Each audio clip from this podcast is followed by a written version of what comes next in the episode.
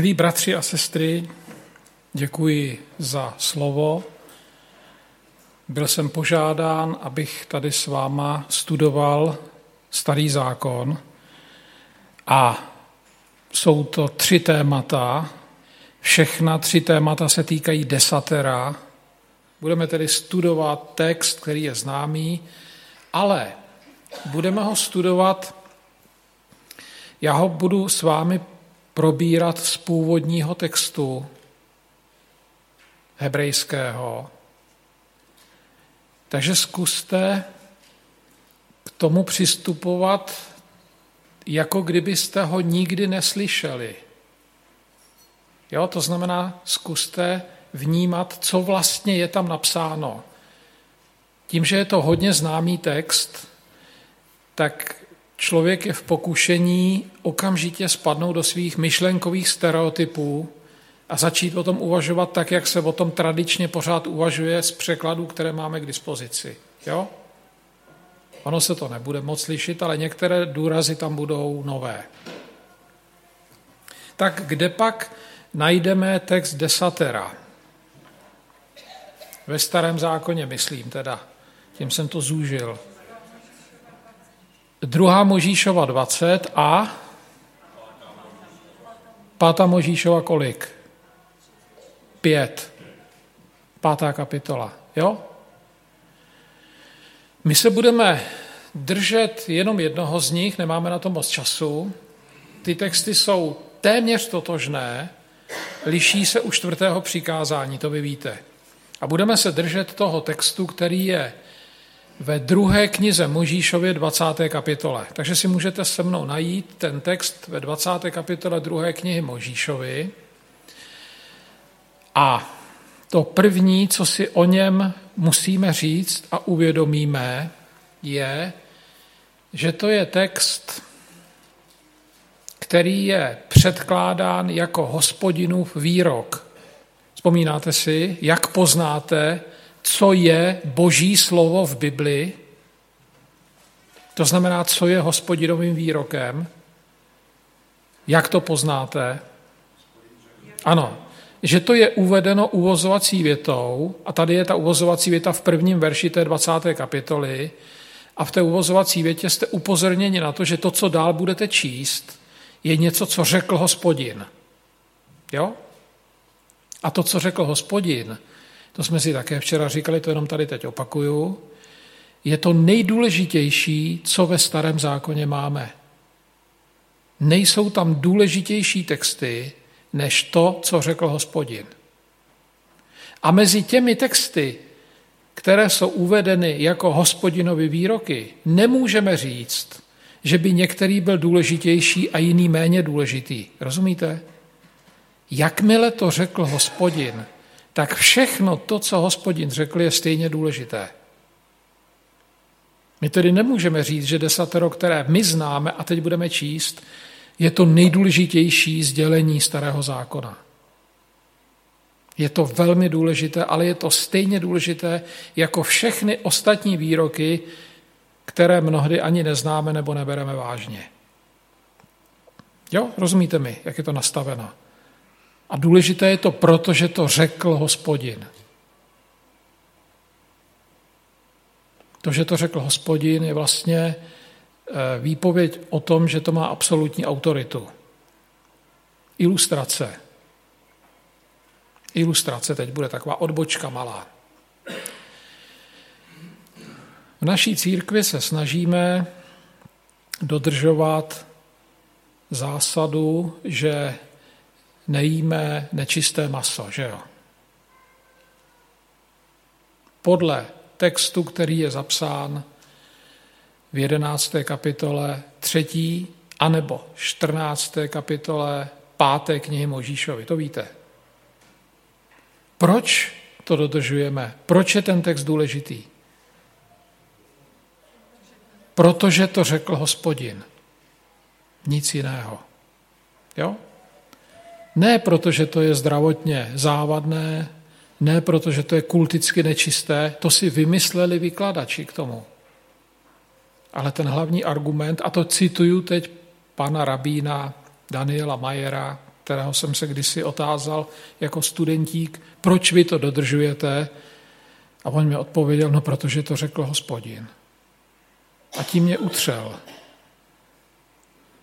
A když se podíváte dál v té třetí knize Možíšově na následující kapitolu, tak ta popisuje chování žen po porodu, šesti nedělky, že jo? To taky řekl hospodin. Že žena šest týdnů po narození chlapce zůstane s chlapcem mimo komunitu. A dále. Takže konec ilustrace. Teď se vrátíme zpátky k desateru. Co si o tom myslíme, to je jedno. Rozumíte? Co si my o tom myslíme, to je úplně jedno. Jestli si myslíte, že to neplatí, to je úplně jedno. Prostě řekl to hospodin a tak to je. je to je Bůh přece.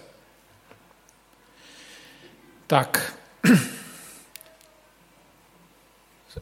tráva vadne, že jo, květ prší, ale slovo hospodinovo zůstává na věky. Odkud jsem to citoval? Ze Žalmu nebo z Izajáše? Já si myslím taky, že z Izajáše.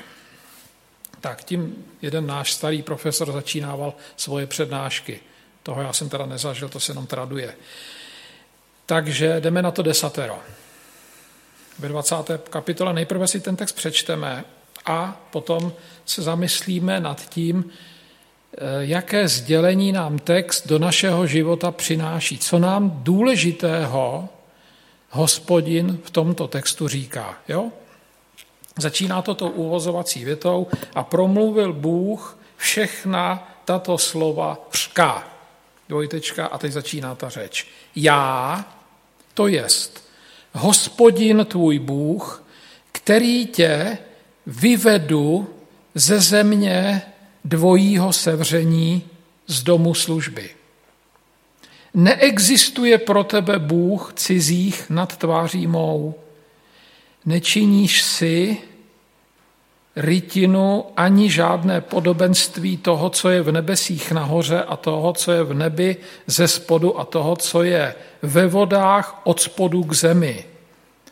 Neklaníš se jim a nesloužíš jim, protože já, to jest hospodin tvůj Bůh, Bůh žárlivý, dohlížející na nepravost otců na synech, do, a teď jsou tam dvě slova, která neumím přeložit, těch, kteří mě nenávidí a činící milosrdenství tisícům milujících mě a soustředících se na moje přikázání. To bylo druhé přikázání. Třetí přikázání. Neneseš jméno hospodina tvého Boha nadarmo, neboť nenechá hospodin bez trestu toho, kdo by nesl jeho jméno nadarmo. Čtvrté přikázání. Pamatovat na den šabat pro svatost jeho.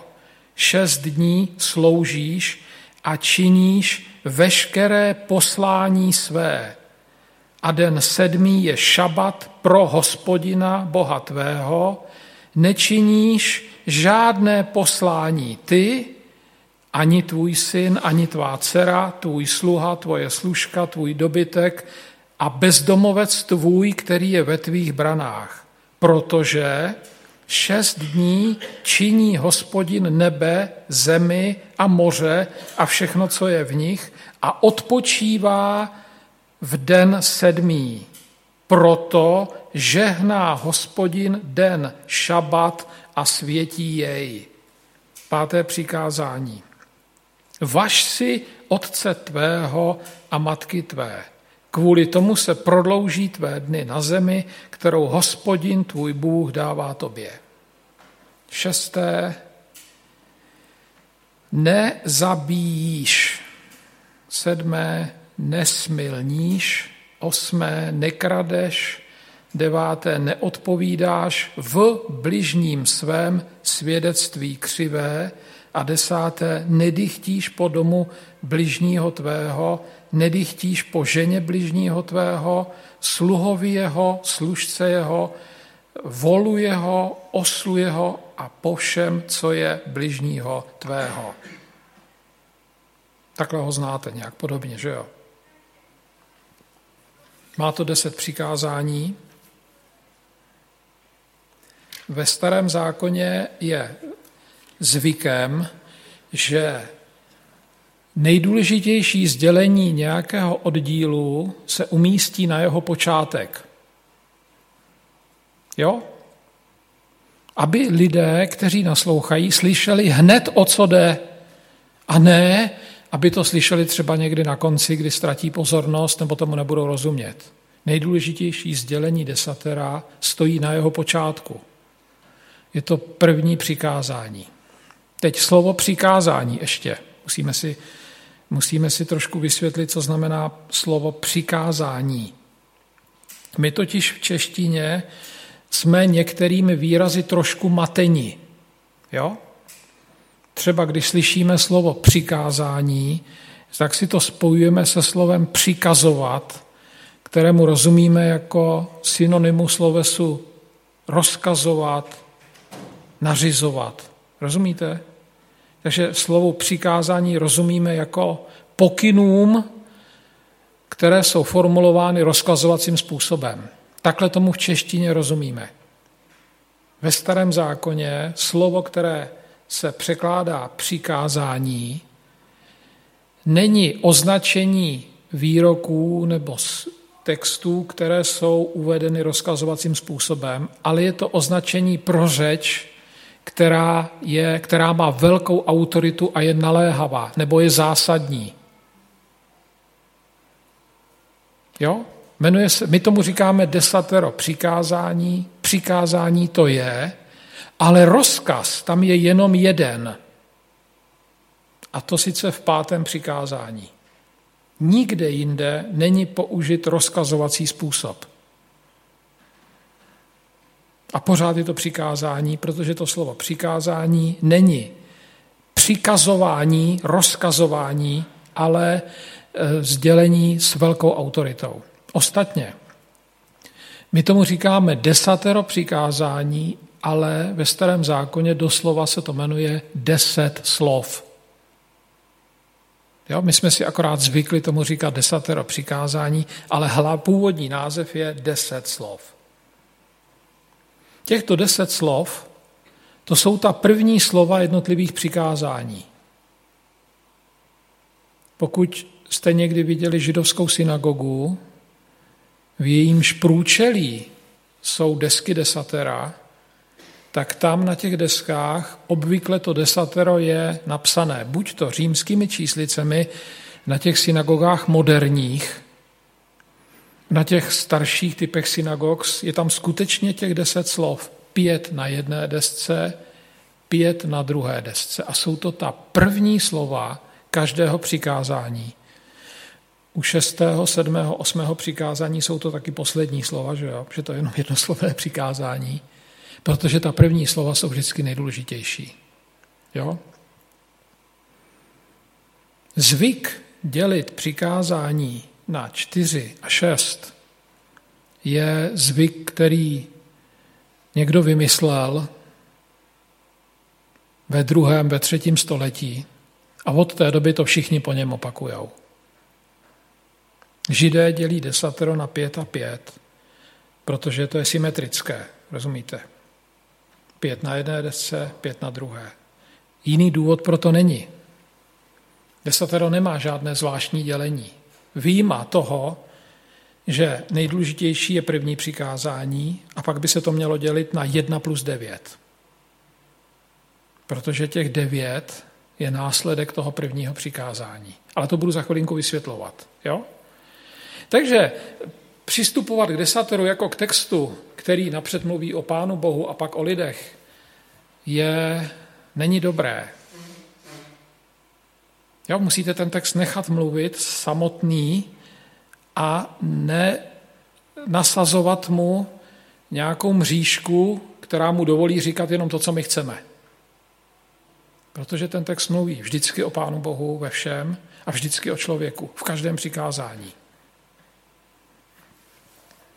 Ale teď k samotnému tomu přikázání. První přikázání zní takto.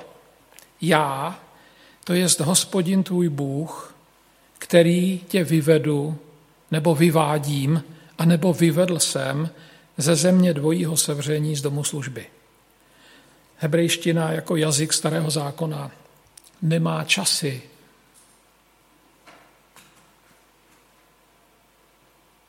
Takže když vy českém překladu čtete vyvedl jsem vás z Egypta, tak ten minulý čas tam dali překladatelé.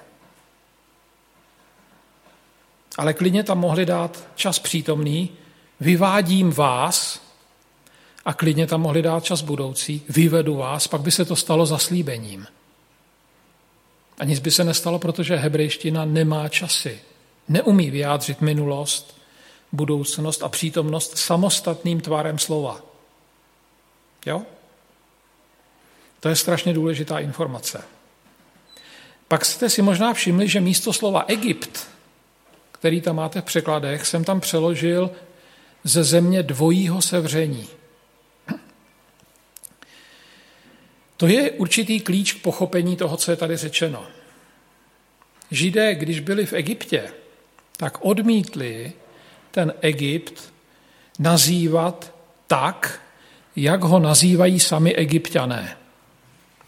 Egyptiané pro svou zemi užívají, užívali, protože už nejsou, že jo, užívali jméno, které zní v egyptštině Chet Koptach.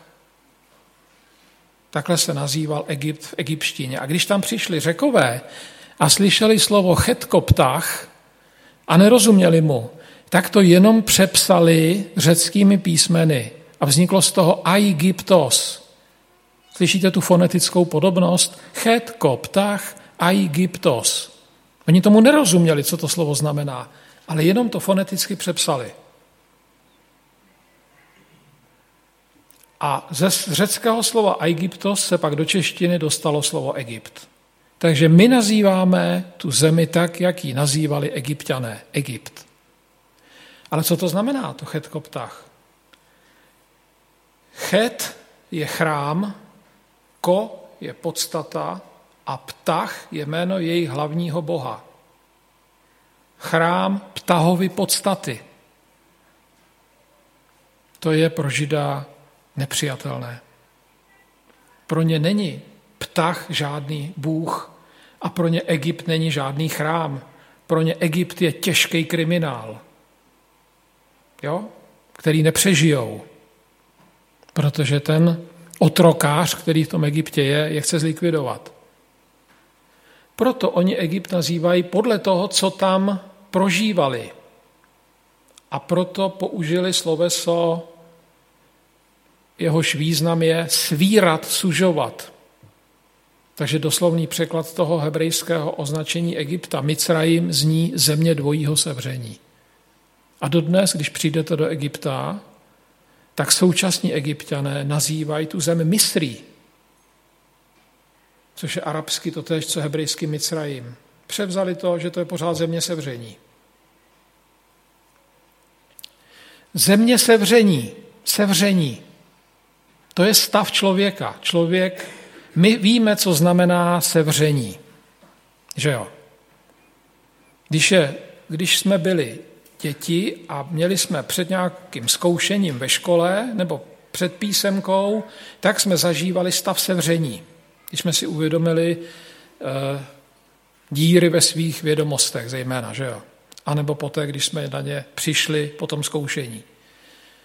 Jo, když jste absolvovali vysokou školu, byli jste u státnic, tak znáte, co znamená sevření. Na vojně, kdo absolvoval vojnu, tak stav sevření zná každý den i v noci komu někdo umřel, zná velmi dobře stav sevření. Kdo stárne a ubývají mu síly, zná stav sevření. Kdo se dostal do nějaké přírodní katastrofy, ví, co znamená být sevřen. Rozumíte? Egypt není jediný stav sevření, který existuje. Proto jsem tam přeložil místo toho Egypt sevření. A když víme, že hebrejské sloveso nemá časy, tak najednou to dodá, dostává úplně jiný smysl, to první přikázání.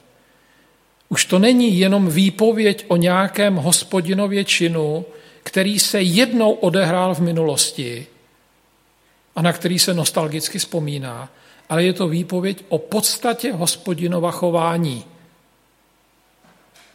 Hospodin je ten, kdo svého vyznavače vysvobodí ze sevření. Je toho mocen.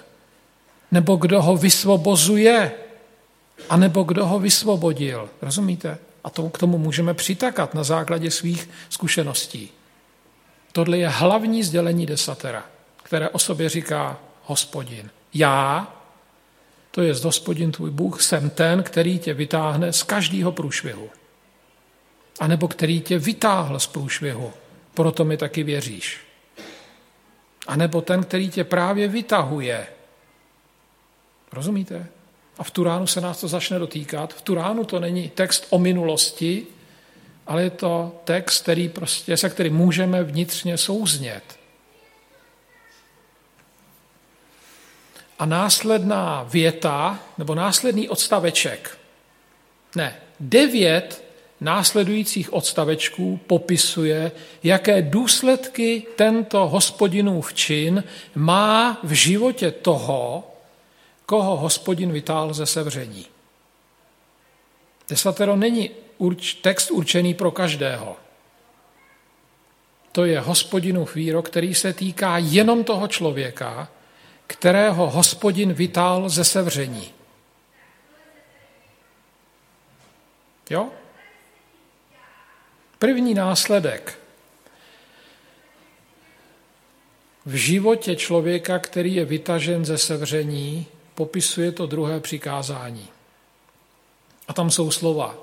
Žádný cizí Bůh pro tebe neexistuje. To je první věta, to, první věta druhého přikázání. No to je logická věc. Když mám živou zkušenost s hospodinem, rozumíte, tak všichni ostatní bohové přestávají existovat. Ne, že se musím snažit je nemít. Nejsou. Pro mě nejsou. Ne, že nejsou absolutně, protože člověk vedle mě, kterého Bůh ze sevření nevytáhl, je pořád může uctívat, ale pro mě nejsou, neexistují. A když neexistují ti bohové, tak není čemu dělat žádný rytiny. Takže druhé přikázání pokračuje slovy nečiníš si, ne nečiň si, nebo nesmíš si činit. Tam je oznamovací věta. Neděláš si žádný rytiny, ničeho. Proč by si dělal rytiny nějakého boha, který neexistuje? Rozumíte, to je nesmysl. Ty jsi osvobozen od náboženských aktivit, kterým podléhají lidé ve tvém okolí, kteří nejsou Bohem vytaženi z průšvihu.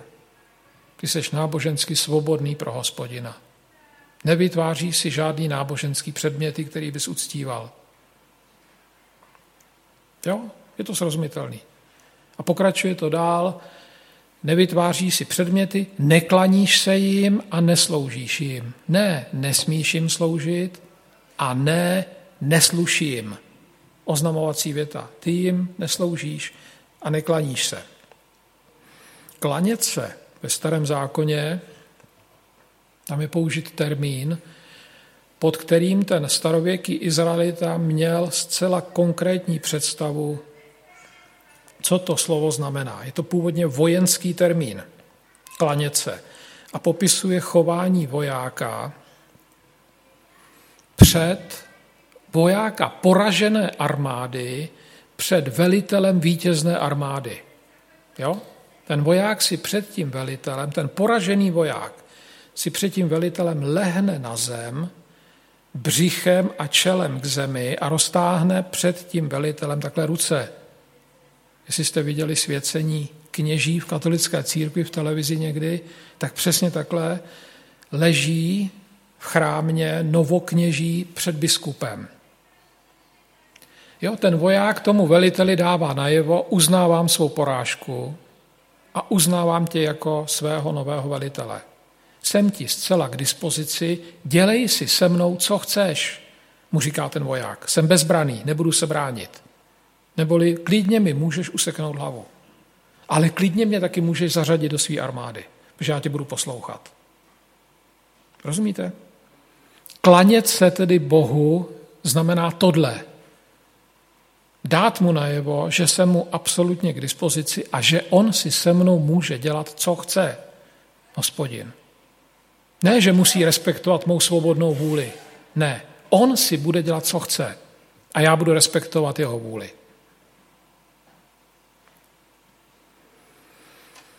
Tohle to všechno, co jsme si ve druhém přikázání řekli, je teze. Jo? To znamená hlavní sdělení. Protože k tezi se vždycky přidává ještě argument, kterým se vysvětluje, proč to hlavní sdělení platí. Rozumíte mi, nebo už je to nedostupný? Tohle je teze, a v tom druhém přikázání je k té tezi připojen argument přes spojku protože. Neklaníš se jim a nesloužíš jim, protože já, to je hospodin tvůj Bůh, jsem Bůh žádlivý, dohlížející. Vždycky, když je tam spojka protože, tak ta uvádí argument. Proč platí to první tvrzení? Protože v tom druhém tvrzení je řečena příčina. Co je příčinou toho, že nemáš žádného boha, že neděláš rytiny a že se ničemu neklaníš? Co je příčinou podle té teze, podle toho argumentu tam? Bůh. Příčinou je Bůh, rozumíte? Příčinou není moje vůle nebo můj zvyk. Já ty bohy nemám proto, že jsem se proto rozhodl. Ne, já, já je nemám, protože se proto rozhodl hospodin. A hospodin se proto rozhodl tím, že mě vytáhl z průšvihu.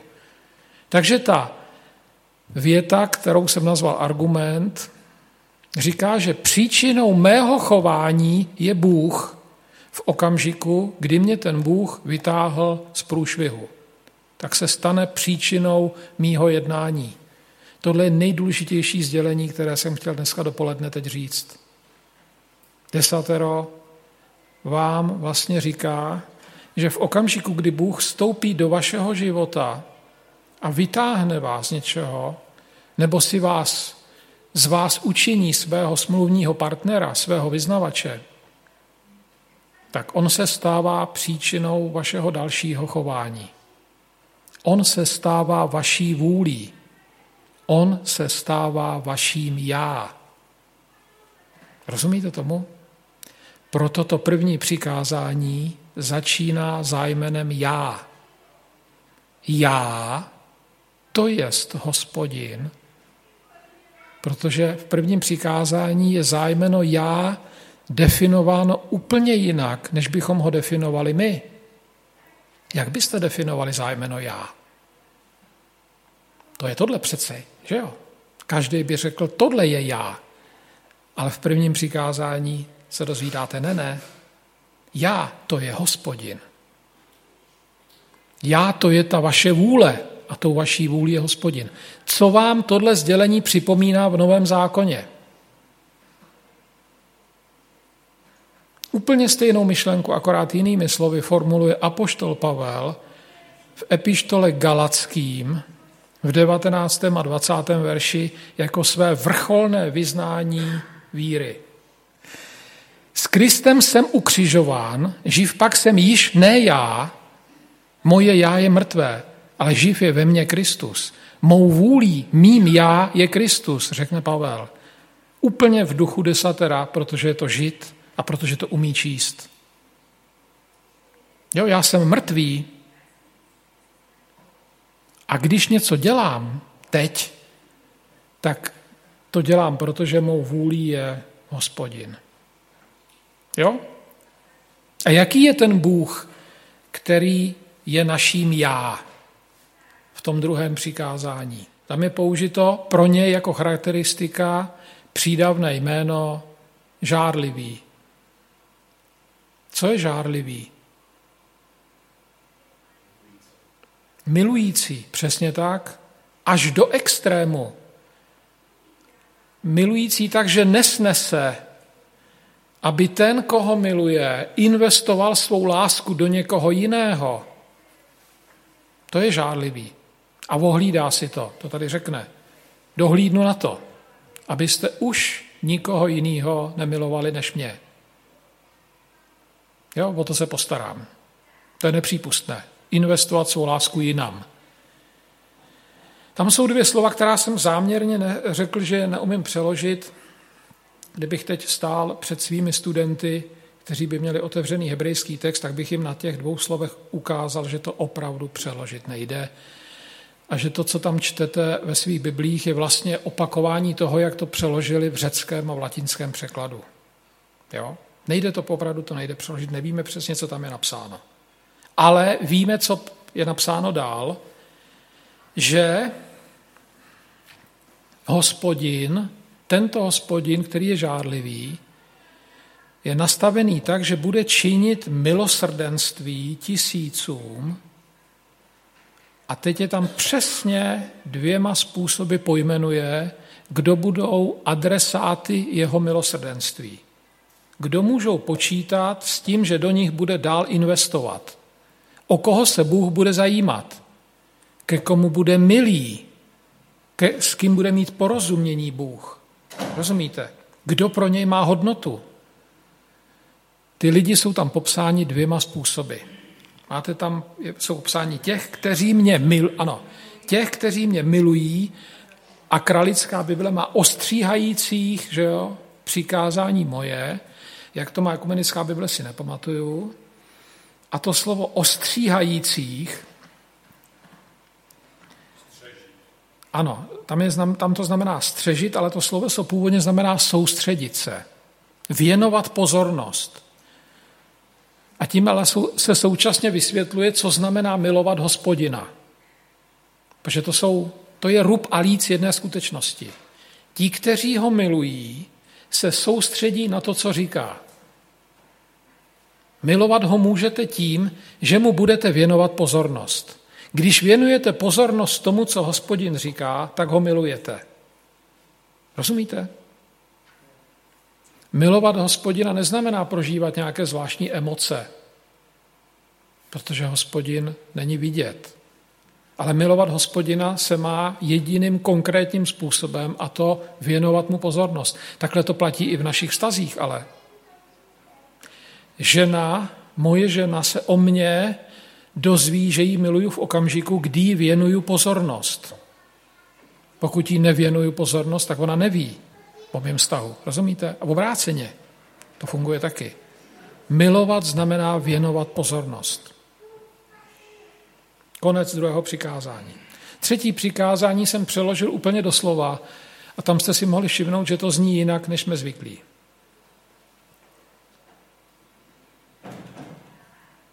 Tam je použito skutečně sloveso nosit a je tam oznamovací věta, nenosíš jméno hospodina nadarmo, protože hospodin se postará o to, abys to jméno nadarmo nenosil.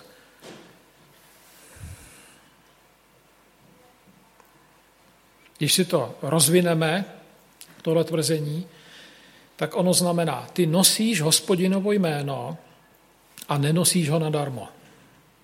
Nenosíš ho nadarmo, protože já se postarám, aby to tak nebylo. Ale to hlavní sdělení je, nosíš hospodinovo jméno. Co to je? Kdy nosíme hospodinovo jméno? Na to se dá odpovědět dvojím způsobem. Ano, přesně tak. Když ho vyznáme, když se k němu hlásíme, když ho uctíváme a když reagujeme na to, co on říká ve svém životě, praktikujeme to. Jo? Přesně tak, tak jste vlastně odpověděli dřív, než jsem se rozhodl to vysvětlovat. V starém zákoně se to dá ještě vysvětlit tak, že eh, nosí hospodinovo jméno ten, kdo ho má ve svém jménu. Když se někdo jmenuje Jozue, tak nosí hospodinovo jméno, protože ve jménu Jozue je kousek hospodinova jména. Slovo Jozue znamená hospodin zachrání. Izajáš znamená hospodin zachrání. Ezechiel znamená hospodin posílí. Jeremiáš znamená hospodin pozdvihne. Jo? Všichni tyhle ti muži v tom jménu vlastně říkají, že nosí hospodinovo jméno. Ale ještě to můžeme říct jinak. Hos... Jak my hospodina známe? Kdy ho začneme znát? Když si o něm přečteme knížku, ze svých zkušeností. Přesně tak, když do našeho života vstoupí a když se něco stane. A v okamžiku, kdy to tak je, a my ho poznáme, tak v okamžiku, v tomto okamžiku už nosíme jeho jméno. On si nás tím, že nám vstoupil do života, poznamenal. Rozumíte? Něco s náma udělal a tím, že si nás poznamenal, tak my potom už budeme vypovídat jenom o něm. Náš život ho bude zobrazovat. Budeme nosit jeho jméno. Třetí přikázání je zaslíbení, které nám říká, nemusíš se bát, patříš mi, poznamenal jsem si tě, nosíš moje jméno, seš se mnou. Jo? Ten náš překlad, který máme zažitý, nevezmeš jména hospodina Boha svého nadarmo. Ten z toho textu vůbec nevyplývá. Ale přesto ta myšlenka, nevezmeš jméno hospodina nadarmo, je dobrá. Jo? To se skutečně dělat nesmí. Nesmíte, nesmíme užívat hospodinovo jméno jako citoslovce, kterým si ulevujeme, jak se to děje, že jo, ve světě, ve kterém žijeme. To je pravda. Akorát, že tato věta nevyplývá z toho znění toho původního textu. Tam se mluví o nesení hospodinova jména. Čtvrté přikázání.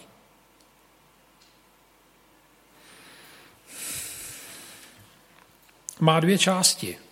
Je tam zase teze a argument. Argument začíná spojkou protože v jedenáctém verši. Jo? Teze zní, šabat, den se, ten sedmý den se jmenuje šabat, je třeba na něj pamatovat, pak je tam řečeno, šest dní sloužíš a činíš veškeré své poslání. A den sedmý je šabat pro hospodina, to je důležitá věc. To není pro naší rekreaci a regeneraci. To je pro hospodina, tam máte napsáno. Co z toho vyplývá, to musíme potom, to, o tom se ještě musí přemýšlet, to tady nechci otevírat, ale jenom na to upozorňuji, jo? abychom do středu toho sdělení nekladli sebe, ale nechali ve středu toho sdělení hospodina. Šabat je pro hospodina.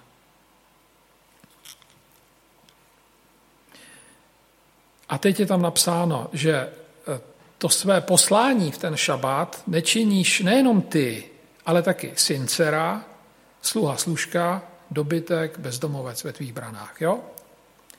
Tam není napsáno, když ty dodržuješ šabat, musíš přinutit svoje děti a svého vola a osla a otroka a bezdomovce, aby taky dodržovali šabat. To tam není napsáno.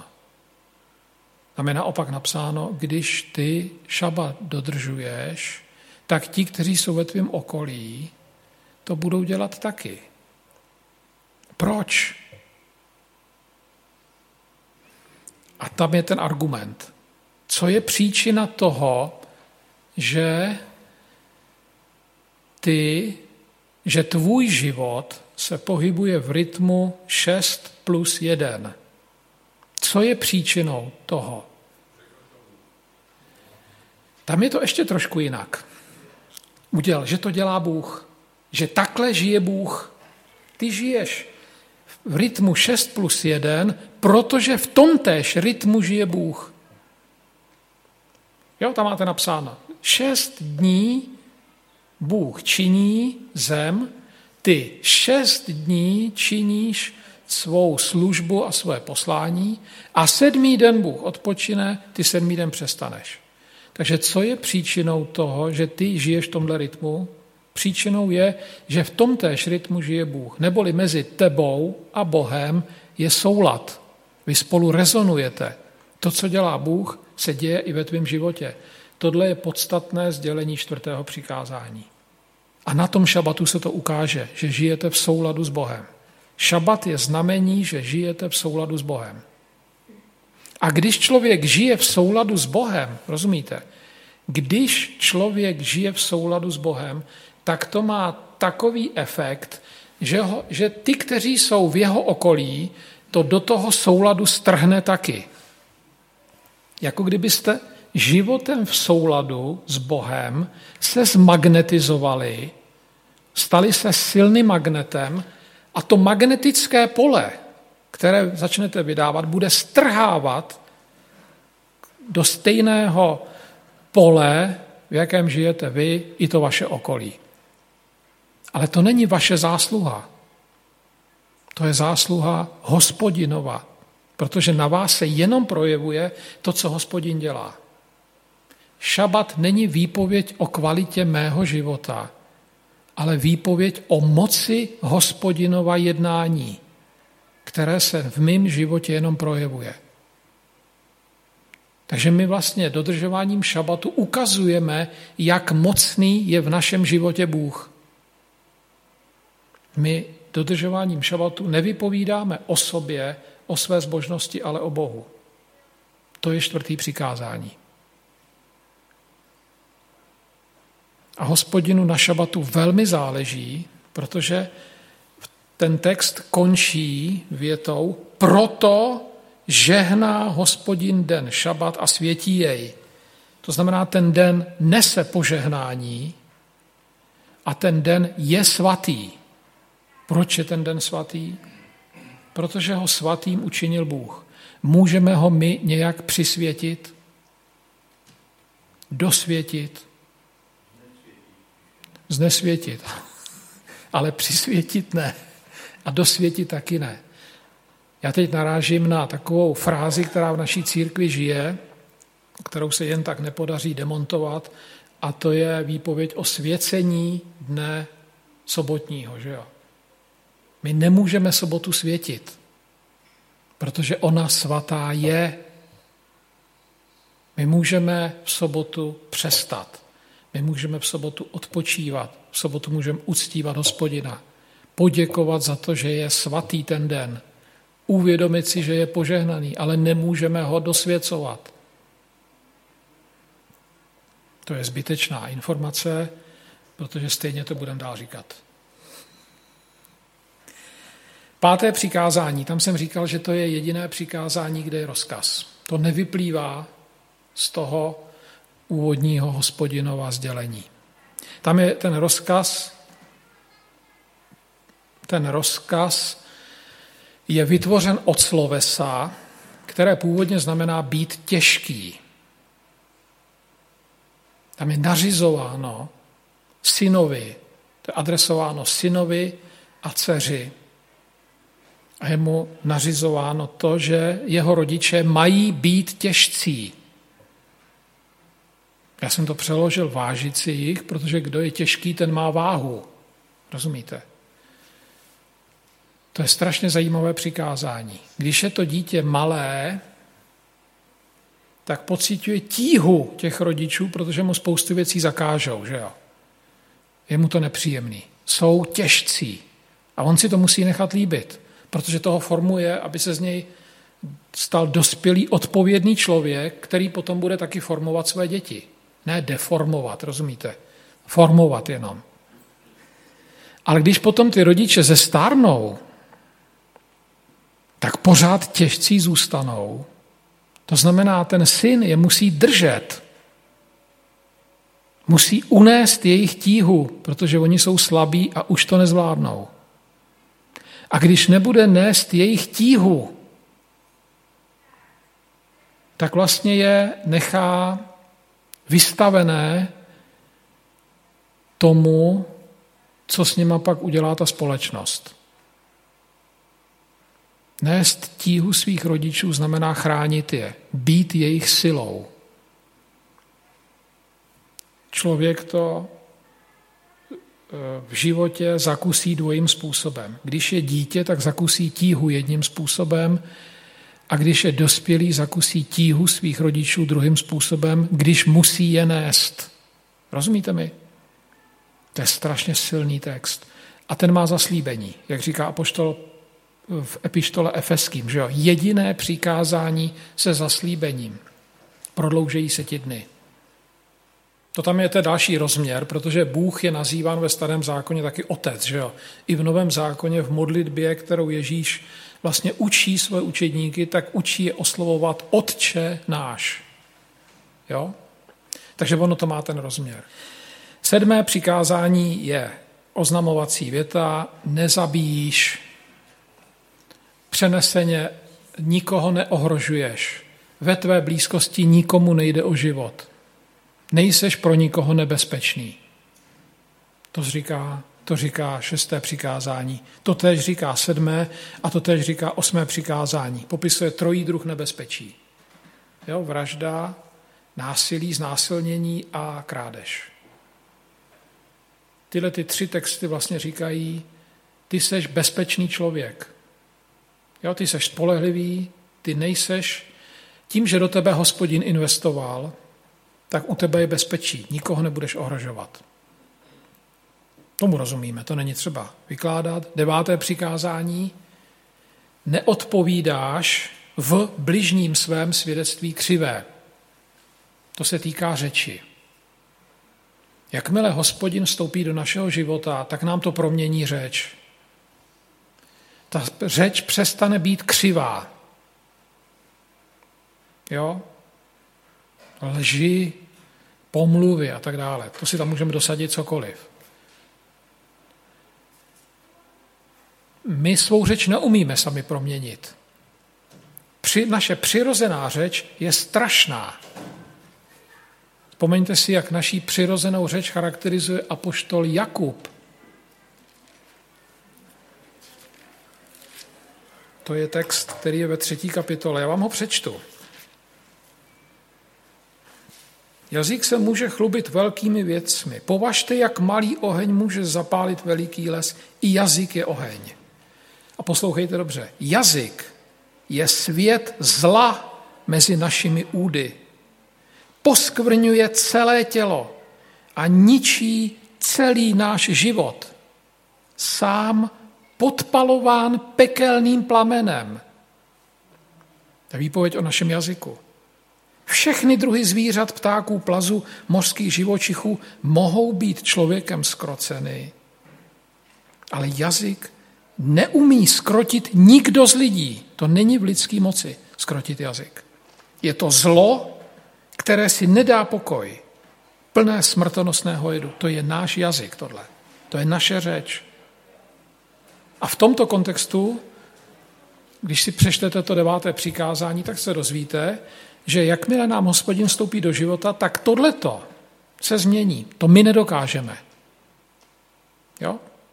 Naše, my, to, že nám hospodin vstoupí do života, se, promění na, se projeví na naší mluvě.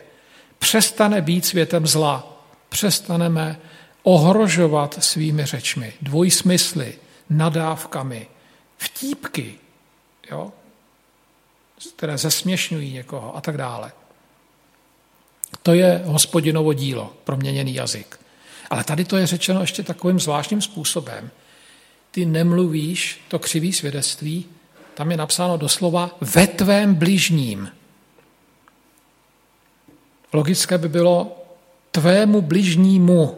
Že jo, když ty mluvíš ke svému bližnímu, tak to není křivý. A tam je napsáno, že ty nemluvíš, že to svědectví není křivé ve tvým bližním. Tomu jsem nikdy nerozuměl.